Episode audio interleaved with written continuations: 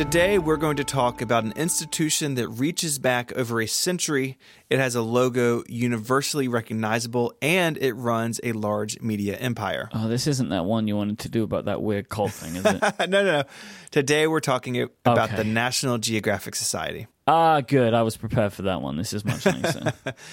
The National Geographic Society is one of the world's largest nonprofit scientific and educational organizations. It was founded way back in 1888 to practice and promote work in geography, archaeology, and natural science. It also promotes environmental and historical conservation and a study of the world's culture and history. Its charter includes the directive to increase and diffuse geographic knowledge. You could see that on a bumper sticker, right? Big bumper. really long.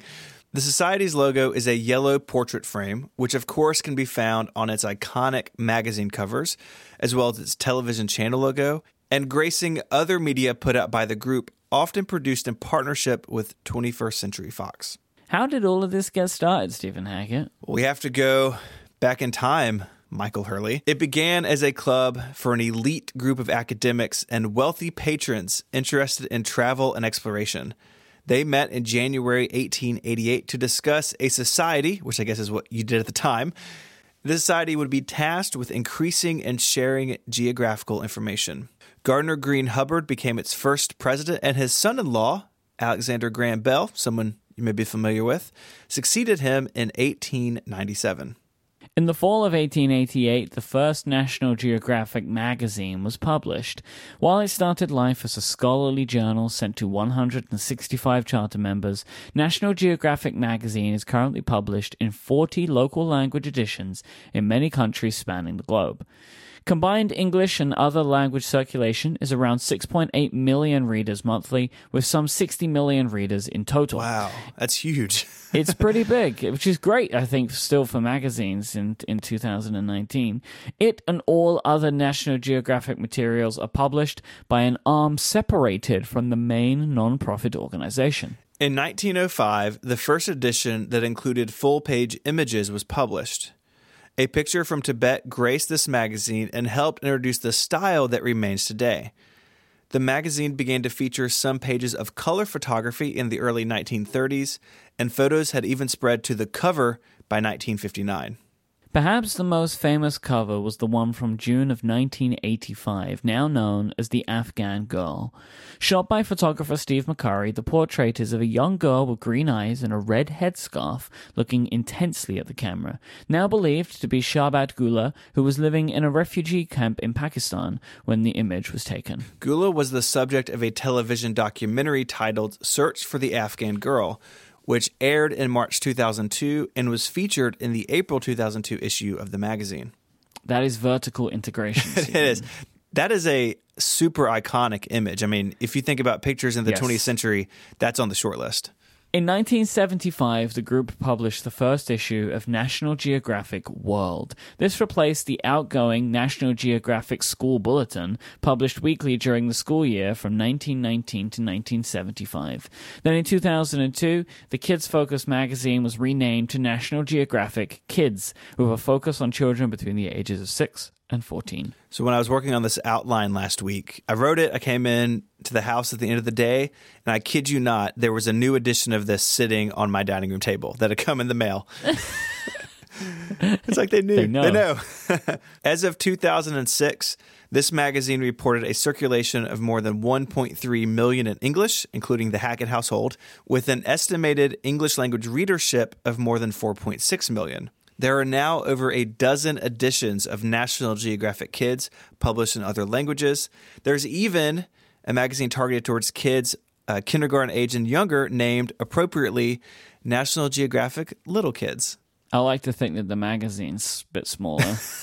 you know, like they I don't know. very literal with the names over there at National Geographic. They really are. Let's get back to the main magazine for a second, we, which we will now call National Geographic Adults. uh, in the late 1990s, the National Geographic Society began publishing a digital compilation of all of the past issues of the magazine. However, it was sued over copyright of the magazine as a collective work. This is a little complicated, but this sort of suit, because this has happened to other publishers as well, these suits claim that because the magazine is actually made up of articles and images from like a wide range of contributors, the National Geographic Society didn't actually have the right to reproduce the work in a new format. In 2004, the Society published the Complete National Geographic on CD ROM and DVD, which contained image duplicates of the print magazines on disc. but as this wasn't a repackaging of the original content, it was just high quality scans, the Society argued that this was within their rights. that is a that seems like a real fine line to walk. mm-hmm. Eventually, National Geographic won the case, and several other publications have announced similar projects to digitize and sell their archives. I didn't think we'd be talking about copyright law today, but here we are. It's always just one step away on a genius, it feels like. I guess so. Anyway, on September 9, 2015, the National Geographic Society announced a deal with 21st Century Fox that would move the magazine to a new partnership, National Geographic Partners, in which 21st Century Fox would hold a 73% controlling interest. Of course, as some listeners may know, in December of 2017, Disney announced that it would acquire 21st Century Fox, which now includes the latter's interest in National Geographic Partners they're very on brand with their names. I feel like if they're like the water cooler is like mm-hmm. National Geographic water cooler, that you know, uh, if you get like a a new computer, it's a National Geographic PC, like it's, it's everywhere. New, new computer, new computer, new computer. Anyways, mm-hmm. the story here is that Disney really does own everything. All roads lead to the mouse. You know? the National Geographic Society publishes a lot more than just the magazine. In 1964, it started producing television content on CBS, and then it moved around a bit ABC, PBS, NBC, but then back to PBS in the year 2000.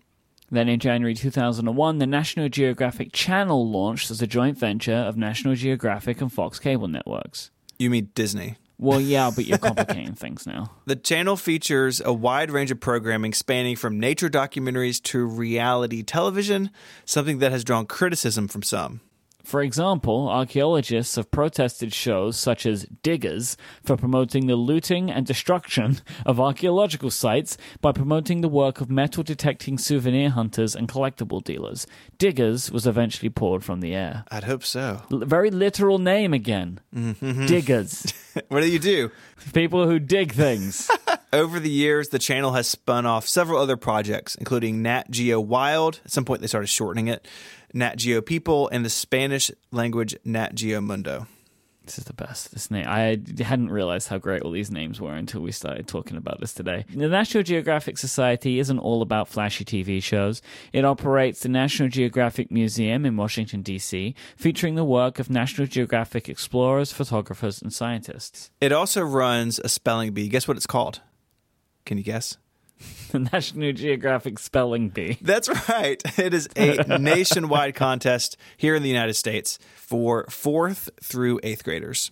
It also publishes both physical and digital maps in tune with its original charter. Can't imagine that's a huge business line. The National Geographic Maps is probably what it's called. I don't know that, but I'm just going to guess. There's also a whole bunch of publications we didn't get into, including National Geographic History, National Geographic Traveler, National Geographic News, National Geographic Research, and more. the group also has its hand in film uh, K19, The Widowmaker, March of the Penguins, The Last Lions, and more have been produced by, you guessed it, National Geographic Films. it also provides free resources for educators on its website, and this includes material for lessons, professional development courses, virtual student experiences, classroom grants, and more. As we record today, the Society is 131 years old, and the group talks about and works on issues that have come up in that time.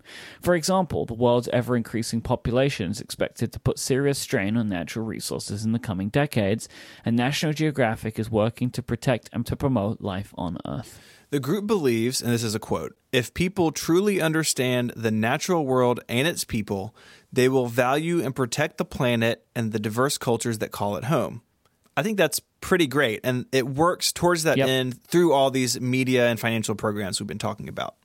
The Society has awarded thousands of grants. These focus on work with wildlife and nature, as well as studying human culture and societies. It also tackles projects more directly through short and long term projects. A few examples include working to support wildlife compatible landscapes in Montana, studying and reducing plastic pollution in our water, and trying to save rhinos from extinction, and just a whole lot more. One project that really caught my eye was space archaeology. That just sounds really cool. Space archaeology.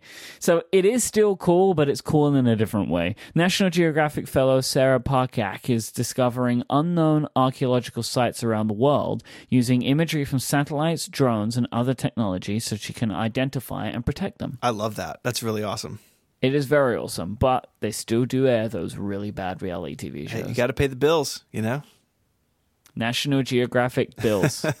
That's the department that deals with all of that stuff. Oh boy! Uh, I'd like to thank Ryan for sending in the topic this week.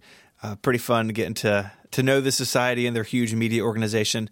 If you want to read more, there are a whole bunch of links in the show notes over at relay.fm slash ungeniused slash 70. While you're there, you can get in touch. You can send us an email like Ryan did with a topic suggestion, or you can do it on Twitter. The show is at ungeniused. You can find Myke there as I M Y K E, and you can follow me on Twitter as ISMH. And until our next episode, Myke, say goodbye. National Geographic, goodbye. Adios.